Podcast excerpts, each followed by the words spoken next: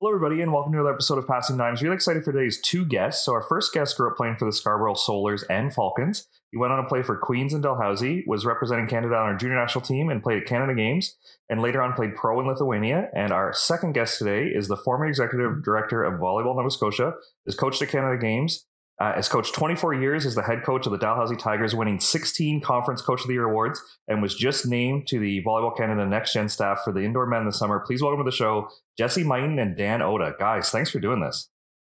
Thanks for having us. Thank you. So rare double feature.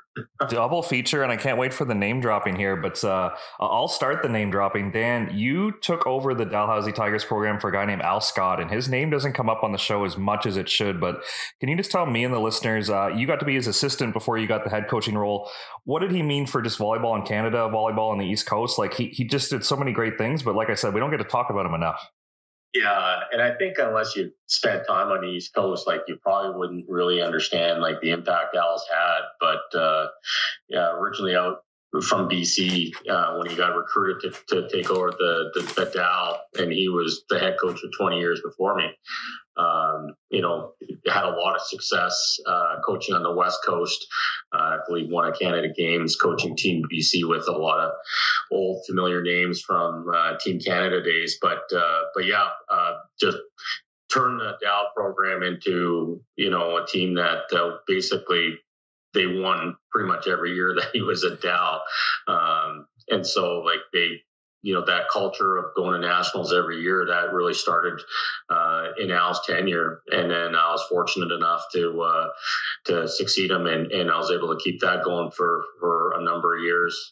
Uh, I think the landscape looks a little different now, and if anybody watched nationals, and we're not even in Atlantic University Sport Conference anymore, but uh, but yeah, no, Al uh, and Al's still going. They, even though he's a he's a moved on from coaching indoor uh, at the university men's level. He's been coaching and running a, uh, the Bedford Blizzard Club um, just outside of Halifax for for many many years now. I believe they're the the biggest club in Nova Scotia and uh, certainly the best organized. That's for sure. He uh, not only brought a culture of winning to the East Coast, but uh, I think's had a huge impact both on the men's and the, the women's side. Thanks.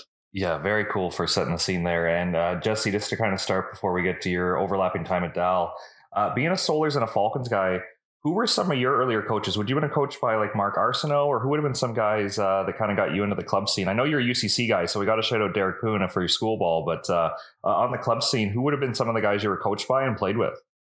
Yeah, so I think I played against Arsenault, so I'm probably dating myself a bit there. He was a couple years senior to me uh, just before his coaching tenure. So uh, Donnie Wall is a name. He got me into club volleyball, kind of ID'd me at Madawaska camp. Uh, my first summer, I, I tried to take it more seriously.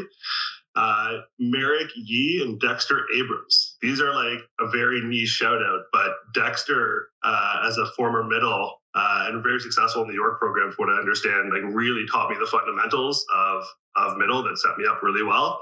And then from there, Mark Ainsworth uh, was a really you know foundational key coach in my timeline, who I connected with. I can't remember if it was a Solar or or a Falcon or kind of bridged the, those two those two programs. But I got uh, very fortunate to work with Mark for for a couple years towards the end of my high school, kind of those important years leading up to university. Um, so I just really benefited from having a lot of contact with guys who really knew the game very well, took their fundamentals seriously, never let you slack on your technique, uh, and really enforced the work ethic.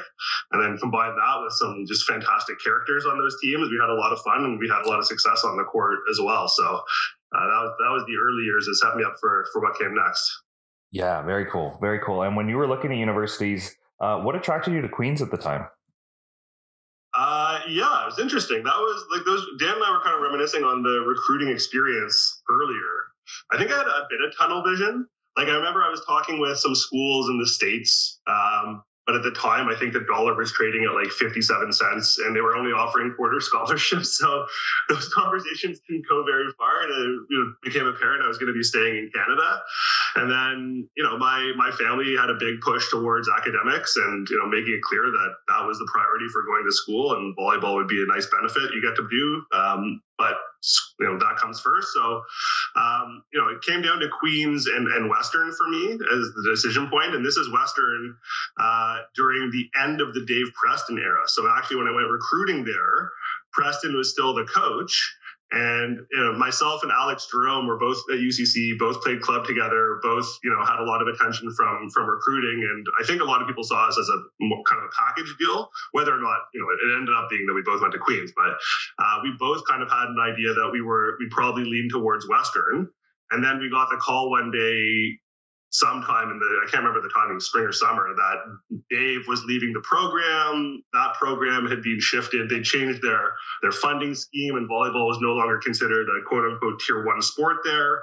And that kind of sealed the deal. Like we didn't want to really attach to that at that point. Um, so we, we made the decision to go to Queens, mostly I'd say based on that, plus the success that program had had in the prior years. Obviously, Brenda had a, a great team. They were graduating a lot of big names: Jake Magdalene, Brian Bell, Hops. Like there was a lot of guys there when you went to go see them. It was like a very impressive uh, OUA team. Um, so I think those were some of the major influence points. And you know, it was interesting. You know, years later, I got to go back to Western to be a coach in that program after my my playing career was over. So I think I got I think I got the best part of the, the Western experience, uh, not having been a player in those those tougher years and getting to be there for some really great years with that program as well. And Canada Games now being an 18 year event has tweaked it a little bit. I think in your era, was it U21 or U22? Like you would have been a university student when you played Canada Games, right? I was the younger part of it. So in 2001, I was still in high school. Uh, yeah. So I did, uh, if I got this, like this is going embarrassingly many years back. So if I get this chronology correctly, I did uh, Canada Games my grade 12 summer. I did the junior national team the summer before going to Queens. Uh, so after after I graduated, I would have been grade 13 at that point in time. Uh, who was the coach that cycle? Canada Games or for uh, Canada Games with Lawson. Okay. And then for the junior national team was Larry McKay, was another like amazing coach to play for. Knew the game and worked worked us to the bone. so that was cool to see, and that was that was a fun team actually. Josh Howatson, Chris Meehan in the middle, uh, Leo Carroll, my boy Wheels. We haven't shouted him out yet, but like he's a major major character. Jeff Weiler. Um, you know, we go back to my first year playing club on the Solar with Donnie Wall, and this is a guy uh, I just saw him last weekend for a milestone birthday that will go unmentioned uh, in his life. Um, so, you know, friends like that for 20 plus years are, are rare in this life. So the Canada Games here, I think it's revisionist history at that point, but I think the knock there was Chris was a true high school and club coach. He hadn't coached at university yet. Obviously, we know him as like a Waterloo coach, but at that time, uh, what were the expectations for Team Ontario that year? I think uh, Ontario, if we don't win gold, it's always like you underachieve. But what were your memories of that Canada Game cycle? So this is an interesting story actually. Expectations were extremely high and they made the point that you know this is what's expected of you is a medal that's not bronze. Um, and that was put us in a tough spot obviously like just from a mental standpoint that that that we go into. But our preparation for it was was interesting because uh, and people outside the team probably wouldn't remember this but like this is the team that they sent us over to europe. It was actually my first time going to europe and we we went on a, a, a trip to Belgium, to Liège, Belgium, and played against a bunch of European club teams. And obviously with the intention that like this is going to prepare us and we're going to be training against guys that, you know, the other Canadians don't have access to. And if a couple other provinces are doing like interlock games and scrimmages and stuff like that, you know, we'll have an advantage. I think, you know, cool theory. The only issue was that the teams we showed up to play were like 14 years old. And so we beat the absolute snot out of these little European guys. Confidence through the roof, you know, just trashed them, had a great time in Europe. It was, you know, cool cultural experience for a lot of us. Got to see, you know, Vimy Ridge was like an amazing, every Canadian, if they have an opportunity to do that, should do so. And so the coaches made a point of like making us appreciate the Canadian experience in all of this. And, you know, we, we appreciated the opportunity to go see Europe. But as far as preparing us for Canada Games, I would say maybe not the best. And so when we got there, we definitely underperformed. I can't remember if we finished fourth or fifth, but there were no medals and there was a lot of disappointment. Tough one. For sure, for sure. Yeah, thanks for all the details there. So while this is going down, Dan, you switched from the assistant coach role to the head coach at Dallas. Roughly the, the timeline's the same, but uh, we just had Adam Schriemer on the show and we kind of discussed when you go from the assistant to the head coaching job, obviously you respect the head and you kind of want to keep the tradition of the program, but you got to do it your way too, right? So do you remember your first couple years at Dal where you're kind of like, this is what Al like to do and I respect that versus like, this is what Dan Ota's program is going to look like. Did you kind of have that inner dialogue or start to think about it that way? I'm not sure I looked at it quite like that. Um, I mean, obviously, the familiar with familiarity with the athletes was was pretty high. Although, you know, in my first year, we had a we had some new players come in that that I didn't have prior experience with. But from the perspective of like just knowing the core guys already from working with with them when I was an assistant to Al, certainly uh, made that transition pretty smooth. And I think it's it's always easier for that new coach once a culture's already been a winning culture's already been established uh, to just add a few tweaks that just maybe it helps them get over the top. Um, I wouldn't say it was the, the strongest team we've had at Dal my first season, the 99 2000 year. Um, but what was so memorable about that season and the guys that were playing on that team, I mean, uh, uh, Dave Cox, uh, Chris Wolfenden, played with the national team. Uh, Josh Muse played the national team. Legends. Aaron Nutting, Sean Worsbecker, uh, Mike Chumley, um, Ryan Andrews, another team old guy. Um, like we played Laval, I think it must have been five or six times that year in exhibition, and they thumped us every time. And they were hosting nationals as the number one seed that that year at nationals, and we went in as the eighth seed, and we beat them in five in that in that opening round match. And um, you know, so for me, that was such a memorable, uh, you know, uh, way to kind of cap off a season uh, to knock off the number one team at in their gym.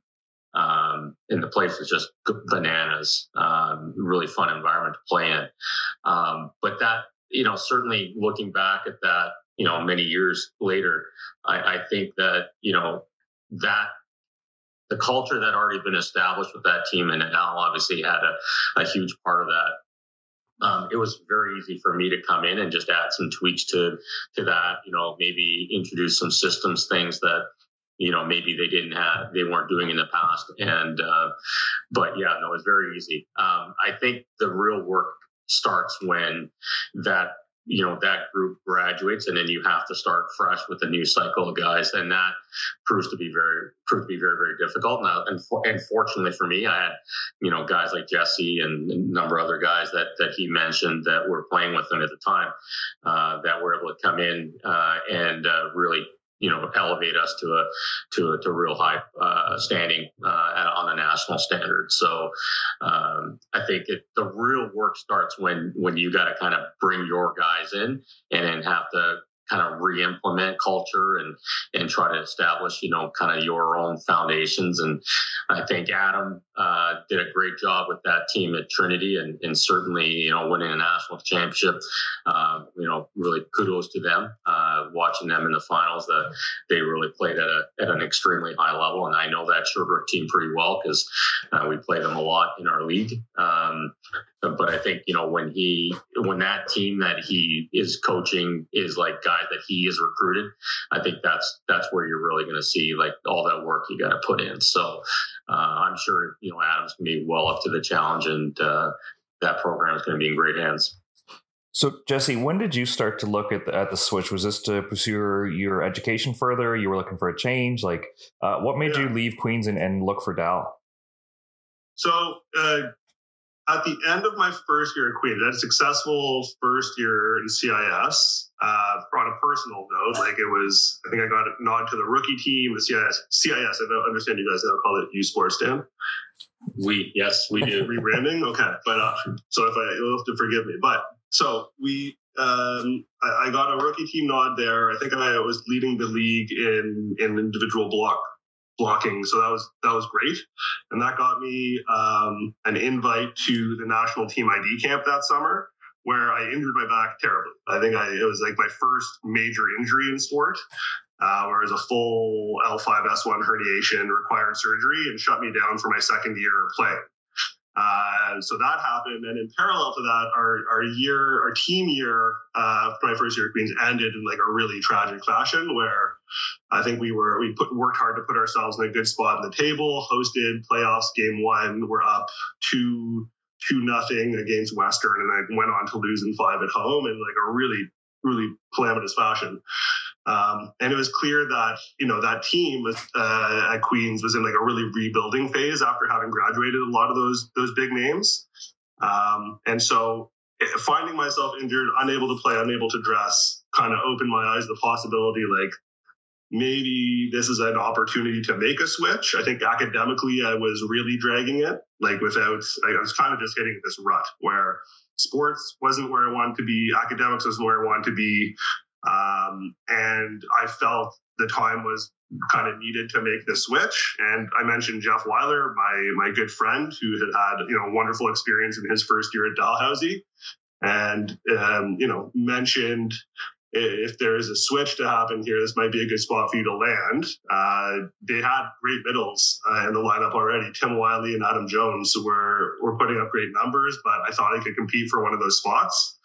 Um, the doctors after the surgery told me like this is a full recovery situation, fortunately. So you'll be, you'll be able to return to full competition within a, if you, if you do your rehab right within a year. Um, and so, you know, I took the leap of faith. I, I, don't think Dan and I really knew each other well at all. Like we were aware of each other in the volleyball community, but didn't really know each other before, you know, I started making that move. And, you know, it, it, was great timing because a couple other guys uh, were making moves out there as well. Scott Townsend, our setter, had, you know, done uh, done a year at Waterloo in Ontario, but wanted to get back home uh, to Nova Scotia. Uh, Dan Murray is another Ontario guy who was talking about transplanting. I think he followed me by a year, maybe he redshirted the same year. Mm-hmm. Um, and they had a great you know, core group of guys at Dalhousie that were kind of staggered and, and, mixed, older guys, newer guys in the program. And, you know, Dan talked about the, the winning culture. That's very attractive when you know, like you you look at the league and, and you know you're going to get a shot at nationals every year. Um, but also you get out there and you appreciate that like these guys are training at a really high level. The, the caliber of volleyball they're playing is really high, and the culture around the team was really great. A lot of the, the names that Dan mentioned uh, those are guys that came back and, and, gave back to the program. So when you got there and got to meet people, you realize that you know it's expected that you're going to buy into this system and that you're going to be supported if you do. And uh, you know you got a lot of really great guys working really hard with a with a great coach um, you know, we had our shot anyway. So it it was a great move as it turned out to be, both on the on the sporting front, uh, but also academically set me up for you know my career that followed. And uh, you know, looking back, it was uh, really happy I, I, made that jump. That's great to hear all the names you mentioned because to Dan's point, uh, the cycle kind of had left, right? The Trepanier, um, Wolfenden, Terry Martin, like the national team guys had left. So maybe at first glance, it's like maybe Dal's rebuilding, but you had you, uh, Wheeler was there. I'm looking at some of these awards. Kanita played a year there. Uh, we'll get to the to Jeff Rand was the our other left side. Dan Casey, like West Coast legend. Uh, Dan Casey was my we started in the middle. I think, in in, in year two or that would have been near the end. Near the end. That's right. Uh, but Wiley was out there, and Wiley and I, Tim Wiley and I played together on the Team Ontario uh, cycle. Uh, Randy. Randy. Well, that's right. Randy Scarf, Ottawa legend. Thank you. Yeah. Um, so like, there was a lot of really big names who would come from pretty far away to be a part of this program, uh, which I think is a testament to you know the quality of the program and, and the high character people attract it. Now you've mentioned him twice. Let's let's tell some Jeff Wheeler stories because I think that's a great. So Dan, what was your first impression of this kid from Ontario? Because Chumley told me a few stories. Like Jeff doesn't toot his own horn or something, but Chumley would tell me they would just go in the gym in the summer and Chumley would serve him. He said hundreds of balls, and I can just picture like Jeff just passing balls with nobody else around. Like was his work ethic just off the charts? Obviously a very skilled guy, but was it just the time he was willing to put in that made him that much more special? Uh, yeah, I mean, I think Jeff's Jeff's a very unique guy in our program's history, and I mean he certainly put a lot of time into into his craft. Um, I would the one thing that I would say that will always stick in my mind as far as Jeff is uh, his unshakable self belief, uh, almost to a point where it got annoying at times as a coach because if you ever wanted to know how good Jeff was, just had to ask Jeff, and he'll tell you how how good he was. And he would often tell the referees how good he was at their job also. And uh, so, anyways, his, his degree of confidence was like it was elite. Um, he, I never thought he. I don't remember a game where he was unprepared, uh, where he wasn't performing at an extremely high level. So I think just his consistency, and I think it really stemmed from his uh, his confidence and, and, his belief in his ability to get the job done. Um, the things that you know, I think he spoiled us in many ways. Um, uh, watching him do these just incredibly skill things at, at, such a high level for for five years with our program. Um, and then obviously that's a big drop off at any time you lose a guy like that. Um, they at the time when he was playing, they had a uh, National Libero of the Year award, and he won that award basically every year that he that the award was in existence while he was at Dal. So, of course, Jeff being Jeff. So, you know, suggested maybe they should have just named the award after him, but you know, it clearly is not. He took pressure off the rest of us because we didn't have to worry about winning awards anymore. uh, we knew where they were going for the most part. Um, look, he's he's an awesome teammate. Um, a teammate that kind of elevates your level of play by raising the level of expectation on the team. And you know, as a middle, the interplay between the front row and the back row, knowing that if we're going to get the touches, those balls are going to be having transition opportunities. Uh, and then also, you know, as a middle, knowing that the quality of passing, if that if they're foolish enough to serve Jeff, like is gonna be is gonna be there. It's gonna give their center a chance to to run an offense. Uh, was was really high. He played with a lot of passion and kind of brought up all of us around him. Um, I I will remember in high school, he didn't play for his high school team because I don't think they fielded a men's team or at least not a good enough one to get his attention. So he refed, and so he would ref me in high school. Um, including in like a city championships game. Uh, it was UCC versus Francis Libermann at Libermann, and I will always remember this because an overpass came to me on match point that I hit out of bounds. Uh, that Jeff, you know, couldn't blow the whistle because he was laughing too hard at me, basically. Uh, but that's that's life. yeah, there's a good story for Isn't that, isn't that where Mark coached Libermann? Yeah, Mark. So Ainsworth was the coach at Libermann. And those guys, a lot of those guys were on our club team too. So for Alex Jerome and I, who played club with all of those dudes, it was kind of fun to like kind of see them in an alternate environment. Mm. Uh, we brought a bunch of UCC fans uh, out to Libermann.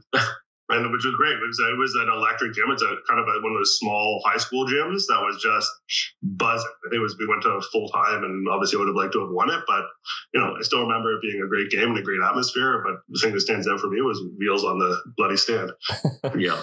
Now, anyone similar to me in age when they think Dalhousie, uh, Nicholas Rodmacher, and I, sorry if I'm saying that wrong, that name comes up over and over again. Dan, what were the early conversations about? Uh, he wants to come to Dal, you want him to come to Dal. Like, uh, how did you get this German cat who just seemed to win awards and hammer balls? How did you get him to be a Dalhousie Tiger? Well, more opportunities to name drop there for you, Josh. But uh, that all started with uh, Jody Holden, um, former Dal player and um, legend you know, obviously had a very uh, distinguished career, both indoor with the national team, but also on the beach scene where he he, he went to the Olympics. Um, but he got to know Nicholas um, on the FIVB World uh, Beach Tour at the time, and Nick and his uh, his partner at the time they were they were ranked high enough to qualify for the Olympics, but they had country quota.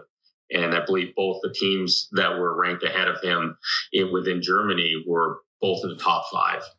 So basically, he had no real route to get to the Olympics. Um, and so they just got to talking, and uh, Nick decided he wanted to uh, uh, come to Canada for and try try the, the you know the student athlete experience and uh, he had it narrowed down to a few different places and and just kind of he when he weighed the pros and cons, he thought Halifax was the best kind of fit for what he was looking for. Uh, he only intended on it being a, a year, and um, he had such a positive experience that he decided that he wanted to do it for uh, for the length of a, a, degree. And so he he stayed with us for for four years, and uh, those those years overlap with uh, with Jesse.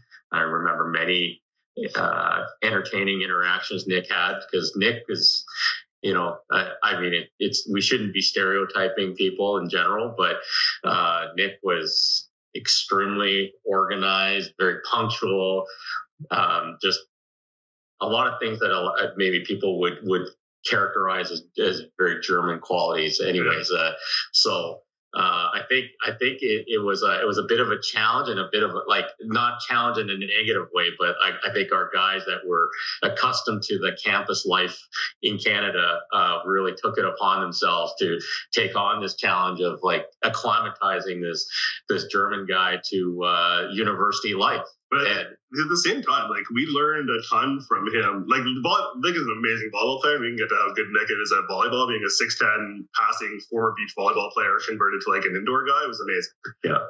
Bottom line, but off the court too, he was very serious, right? And that's what a lot of guys for who are student athletes need to know. Like Nick, you never had to worry about like not doing his homework, not doing his readings, not taking video time with the team serious enough, not taking preparation serious enough, not taking his diet serious enough. Like because he came from a professional beach background, he brought with him the things you come to know as when when sports is your professional life. Um, and for a lot of university guys who are like, you know, eating McDonald's and like jumping on the team bus and showing up for, late for practice, like this wouldn't fly with Nick. So it, it kind of furthered this this team culture of on time, having done your work, showing up to work, working hard, and taking it seriously. Like no one likes to win more than Nick Rodenbacher, and you know that was it was great being on his team as a teammate. Um, and you know, it's a, it's a great guy who lives across the world, but we still trade messages from time to time. Now I got to live with him two of the years I was out there. I think we were we were housemates with other guys. Uh, really cool experience, and you know, just amazing, amazing athlete, amazing, amazing human. No, I think uh, the the casual armchair quarterback answer would be Dalhousie's a great school, and you get to go to nationals every year. That might be why it's so easy to get recruits, but it can't be that easy, Dan, right? So when you're looking at maybe getting the 6'10 German guy or you're getting a junior national team guy like Jesse Mighton, or I, I could go down the list. Like Sander Ratzip was a heck of a volleyball player. It just, just seems like every cycle you have so many good players. But uh, in your opinion, how are you getting these guys to commit to Dalhousie? Because I know it is a great school. I'm sure you, you lean on that a little bit, but that, there's a lot of great schools, right? So how are you getting them to join the AUS? Like, is it is it just getting them on the recruiting trip? They see Halifax and they're in, or what are some things that you try to push and that you value that these like, these guys want to commit and they want to be a part of the program? Yeah, it for sure. Like I think the campus visits it goes a long way. Um, you know, if, if you've never been out to Halifax, you really have to get out there to to kind of get a sense of what that city and that what that Dalhousie campus feels like. It's uh, I can speak from my own experience, having grown up in Calgary uh, and then moving out to Halifax for the first time in the fall of 1993. I was, this was like, yeah, this, this place is amazing. I never could have imagined Halifax and Dalhousie could be like this. And I think once people get to get to experience that themselves, they, they quickly realize that, uh, there's not a better place to be in the country. Uh, and obviously I'm biased, but, uh, but unashamedly so. Um, and you know, it, I think some some guys went at the age of 17 or 18 are ready for that, and some are not. It's it's not. I, I'm, I'm, some guys would just want to be closer to home, and that's that's fair. And we don't get every uh, top recruit that we go after, um, as I'm sure all my colleagues would would attest to. Um, but I think you know what also goes a long way is just the the the experiences that your people that are already in the program uh, have had. And so, like Jesse referenced, you know, talking to Jeff about his experience at Dal and, and that being a, a, you know a compelling reason to to, to seriously consider Dal and and so you know the same thing with you we were, we were just talking about Nick uh, coming from Germany and you know he was talking to to Jody and Jody was speaking you know very positively about Dalhousie obviously and and that went a long way. So um, it's certainly been my experience that your your athletes are often your best uh, recruiters, your best ambassadors. Um, they don't necessarily understand that at the time, but uh, you know if they can speak really positively authentically about their experience, then uh, I think that goes a long way. Um, you know, our we were talking about Mike before we we started this pod, podcast. Michael Donovan, who uh, was with the the next gen, uh, gen program last summer, and he's currently in, uh, one of our uh, one of our players in, in at Dalhousie. Uh, his older brother Matthew um, played played for us and was a very you know he was not highly recruited when he came out, but uh, his parents were Dal Dal alum, and uh, you know, and and so that quickly turned into a thing where you know, we were we wanted to give Matt that chance at Dal, and and he was a five year starter for us, and uh, was just you know had an incredible career, and uh, is now doing his, his medical. Uh, med, he's in medicine at Dal now, and he's helping out with as a coach, and and of course his younger brothers now at, at Dal is one of the best players we've ever had in our program. So I, I really think it's those connections that and the, the relationships and the experiences those those people have that that have probably been the biggest factors in uh, us having the recruiting uh, success that we've had over the years. Now, Jesse, let us in uh, behind the scenes here because a, pessimist they would say, you know, what Dal wins the AUS every year. So how do you guys stay focused? Like, was it always we want to do well at nationals? Was it maybe about keeping the conference streak alive? Like, how do you guys like maybe you don't drop a match in first semester, but how do you stay focused and be like, guys, this isn't our goal, this isn't good enough, or or do you take the time to celebrate and say, you know what, we're having a heck of a, a conference season, but let's keep building on it? Like, what what is the mood for those pessimists that would say, oh, you guys beat up on Memorial, like big deal, versus what some of these Can West guys are doing, right? So, what what is the message to kind of keep guys connected, but also be happy that what you're doing at home in your own division, right? I think one of the uh, key kind of life goals I'd say we learned from Dan, which is you know, really stressed into the team was you know don't be complacent. And, and just the fact that you've you've beaten a team three nothing in 45 minutes is not indicative of, of anything. Um, so you know it's it's easy in that setup where you, we'd show up in Moncton or Moncton would show up in our gym, and their program was at a different level. Um, then you know they didn't have, take it quite well. Who knows? I can't speak to what, what they did, but either way, they weren't as competitive as our, our team was.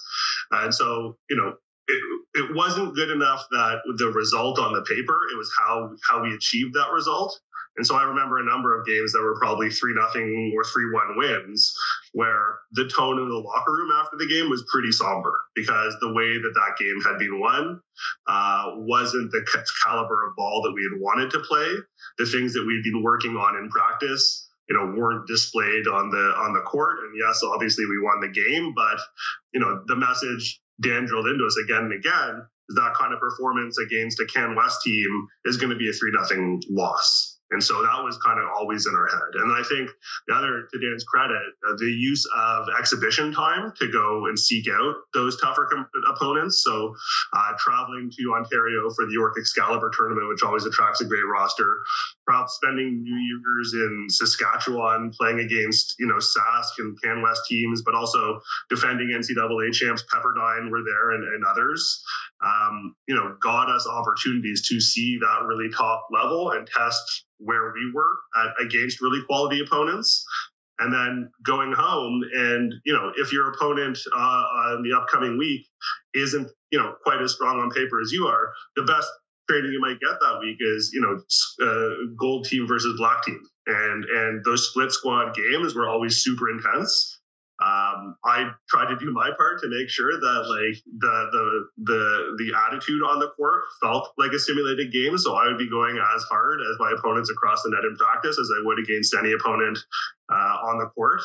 And you know, we we had some very spirited matches there that I think pushed us to perform. Um, you know, I think I'll admit, like we never at nationals level, was, the goal was always to to get into a medal position and give ourselves a chance for a medal, and it's a goal I was never able to achieve. Um, so, you know, we gave ourselves those shots. Uh, being at nationals, competing against those teams, uh, and having those opportunities was was what we worked towards. I would have liked to see a few different bounces go our way in a few of those games, but um, you know, overall, very proud of the level we were able to achieve because when I look back and we were playing a very high high standard of volleyball, which is a lot of fun to be a part of. And just to build on Jesse's point there, Dan, how important was the exhibition schedule? Because uh, obviously you got to fundraise, you got to rely on alumni support, you got to plan your budget really. Like it's not, you don't have this unlimited budget where you're like, oh, we're going to this tournament, we're going to that tournament. So how important was it for you to like source contacts, have good relationships, find these opportunities to compete? Because yeah, maybe a pessimist might say you're not getting those matches in conference play, but it looks like every major tournament you guys were looking for an opportunity to play other teams, right? Yeah. And I mean, context matters a lot here because, you know, before me, there, I remember talking to Garth Pischke about this. Uh, he said that they would average over 50 matches in a season uh, when you counted league and exhibition. Um, and it was just a different time. Uh, Canada West wasn't what it looks like now.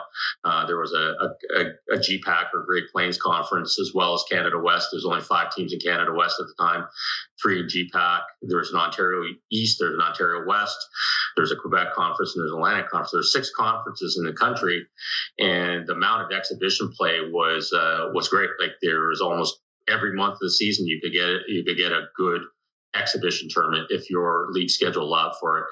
Um, obviously, you know, fast forward 2023, it doesn't look anything like that. Um, you know, Canada West, a lot of teams, Ontario, a lot of teams, both leagues are, um, you know, really tied up with league play for, for the most part. And, and there's very, very few opportunities. And, and it's, probably the biggest reason why there's so much debate about national championship structure and berth.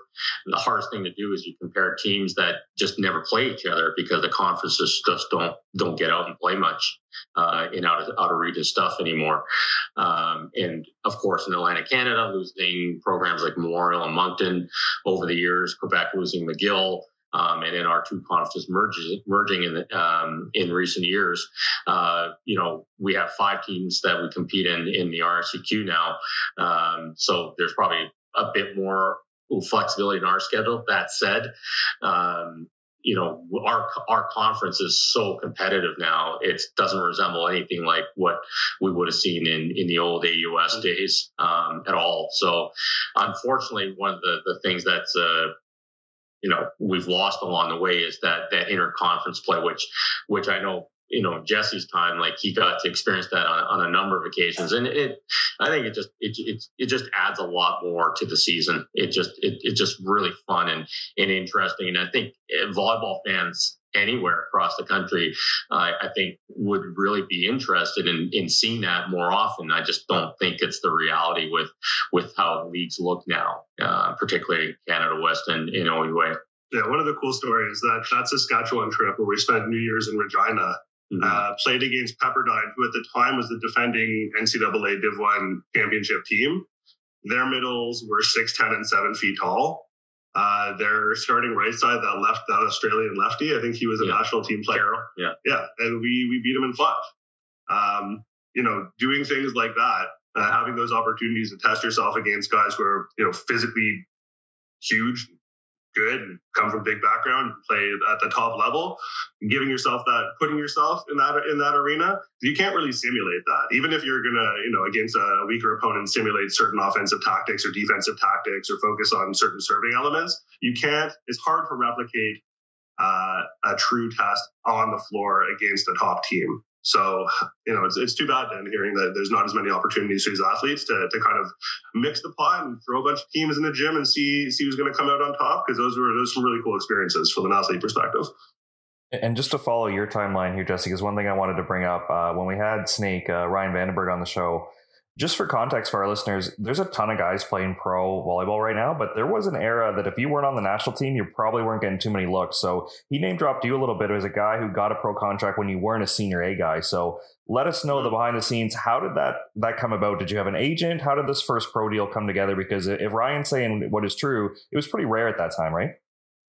That's so. Yeah, like uh, you know, we had a good showing at nationals that last year. My last year on the team, I think we we played in the top half of the bracket. If, uh, yeah, calling we beat we beat Sask. Yeah, we beat Sask in the first round. Lost, lost to Alberta in the semis and, and lost to yeah. Manitoba in the bronze medal. Yeah, that's right. But I, I think individually, I put up a good tournament. Certainly enough that like an agent came up to me after or at some point during that tournament and was like, look, if, if it's going overseas is something you're interested in, you're certainly not going to get rich doing this, but uh, we could probably find you a contract for next year.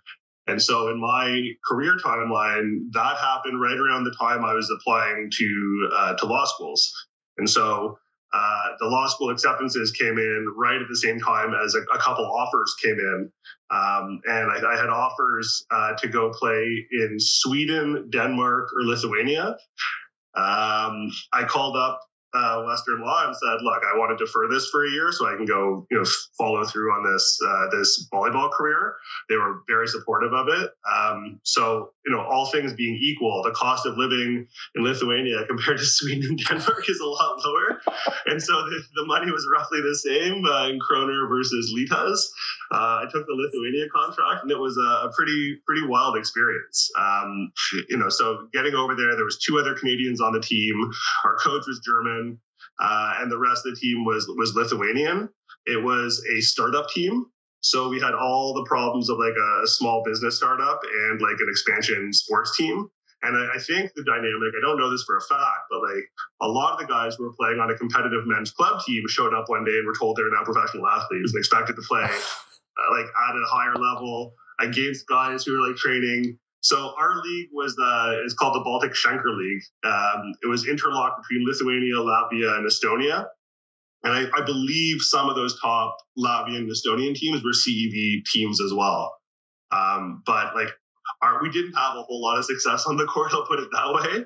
Uh, but but the opportunity to play in some of these like random small towns uh, throughout the Baltics and to live in to live in Lithuania, uh, and frankly to see my volleyball career to its natural conclusion and conclude that you know that was probably as far as it was going to get. I remember so that it ended when I got injured as well. I, I, I, redid my back that I mentioned earlier in the program partway through that because they don't. Preventative medicine is a, a new concept in Lithuania, at least it was at that time. Um, and the workload as a middle was just too much for my back to take. So herniated a disc again. Had to come home, and I had a conversation with my coach Manfred on the way out. I said, "Hey, like." What do you think, coach? If I hadn't got hurt, could I have made it like to the next level? He said, no, probably not. you know, when someone puts your your name and a, and a number of money on a page, and you kind of figure out how much you're worth for that particular skill set is a, a, bit of a sobering experience. Um, but uh, I was really happy to have had that experience. Uh, it's something I talk about almost every week to this day. People want to hear that story, and certainly as I moved through like law school into a legal career, it, it's an experience that very few people you know ever have an opportunity to do, and no matter what sport it is.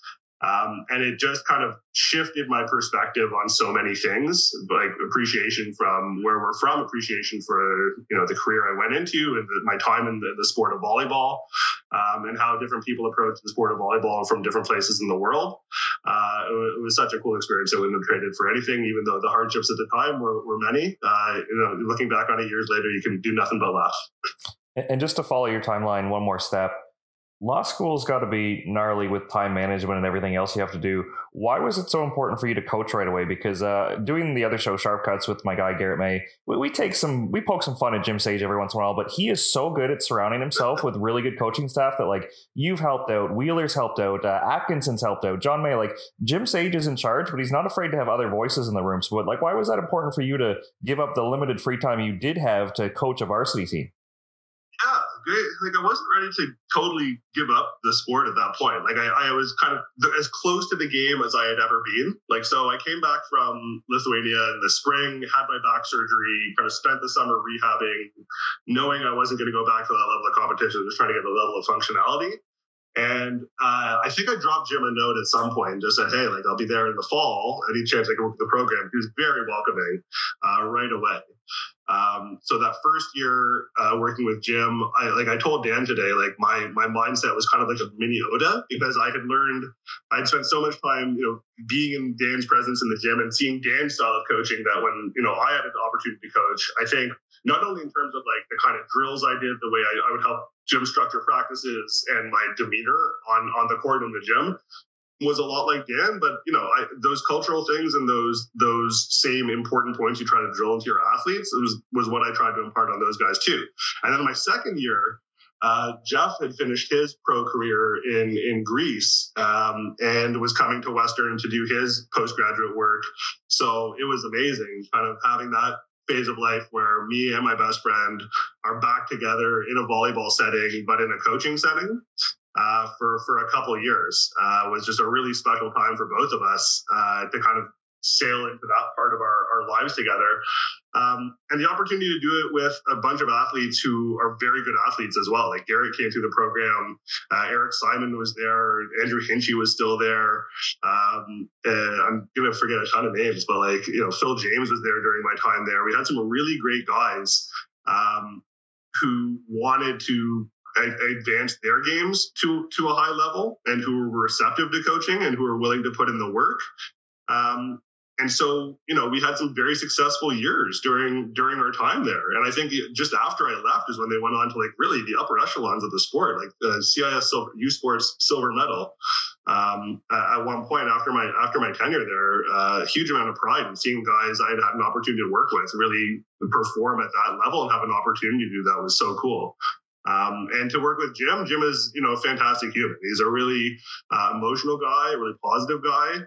Um, but to your point, like he's also open to other people coming in and, and adding to the mix. Like it was a cool, uh, low ego environment where it was just athletes first. Let's see, you know, if we put all of our ideas together, how can we get the best product on the court?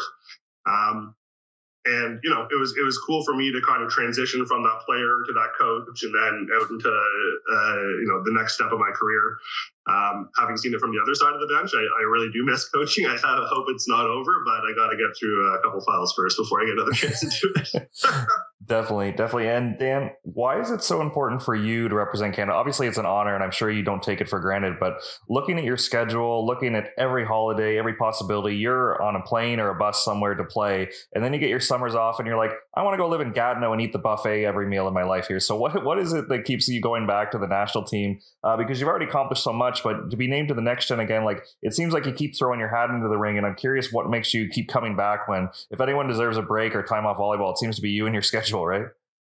Yeah, and and I, I, I did the Canada Games women's program last summer as well for Nova Scotia. So uh, I jokingly said to uh, a colleague uh, that basically everything I had to say no to over the last 10 years, I said yes to in one summer.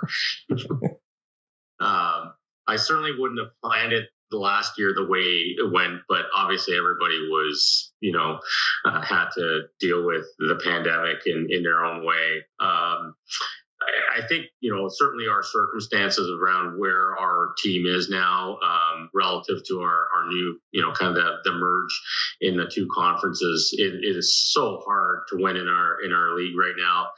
Uh, I just feel like, you know, uh, we ask a lot from our, our athletes in our program to, you know, take their game, constantly take their game to new levels and to constantly be improving that, uh, you know, I have to be doing the same thing. And if, if I'm expecting that from my players, then, then we certainly, you know, from myself, I need to be doing the same thing. So, um, you know, having an opportunity to uh, to get in into Team Canada gym last summer, uh, working with some incredible coaches. Um, obviously, uh, Ben, uh, a longtime friend, uh, gave me that opportunity. I'm very appreciative for that. Um, and just kind of seeing what that environment looked like, having an opportunity to work with Dan Lewis for for most of the summer, uh, unbelievable experience for me. Uh, I brought so much out of that, and even though I was absolutely exhausted um, at the end of the summer, and I'm just recovering now physically. Um, I mean, in terms of what I learned from that experience, uh, I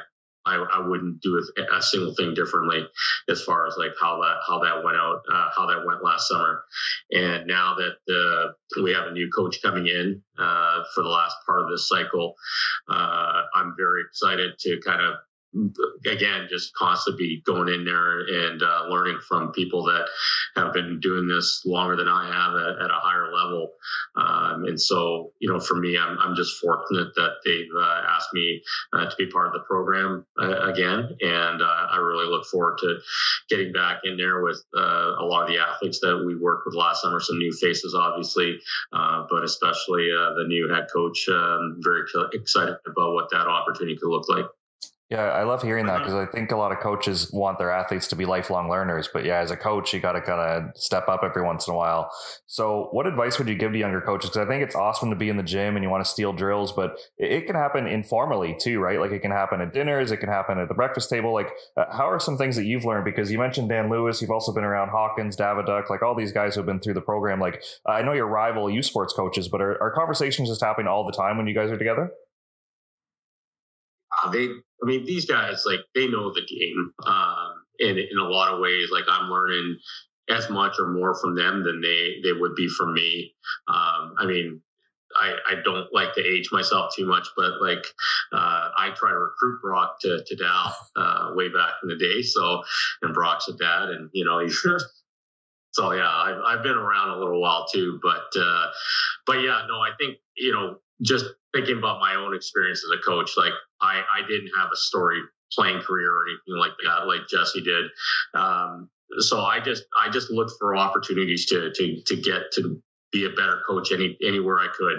And the first thing I did was I just spent a lot of time watching the game at a high level and and trying to figure out what these guys were doing. And then uh, when I did have, you know, was fortunate enough to, to to have a conversation with some of these coaches, you know, I, it was often just like asking them like, you know why are you doing this? Why are you doing that? And and uh, fortunately enough people uh, you know would would answer and spend some time telling me you know kind of things that they did and why they did them. And um, and yeah and over the years i i for sure like I, I, I watched what our colleagues are doing across the country and and uh, they're all you know very knowledgeable and uh, in, in, in some ways even innovative. And and if you're trying to beat these teams you got to really study them. And so um, so yeah no I, I I think for any young coach it's just it, I can tell you it, it, it's hard to appreciate at the time, but you know, the more you get to know about the game, the more you realize you don't know much about the game, and and uh,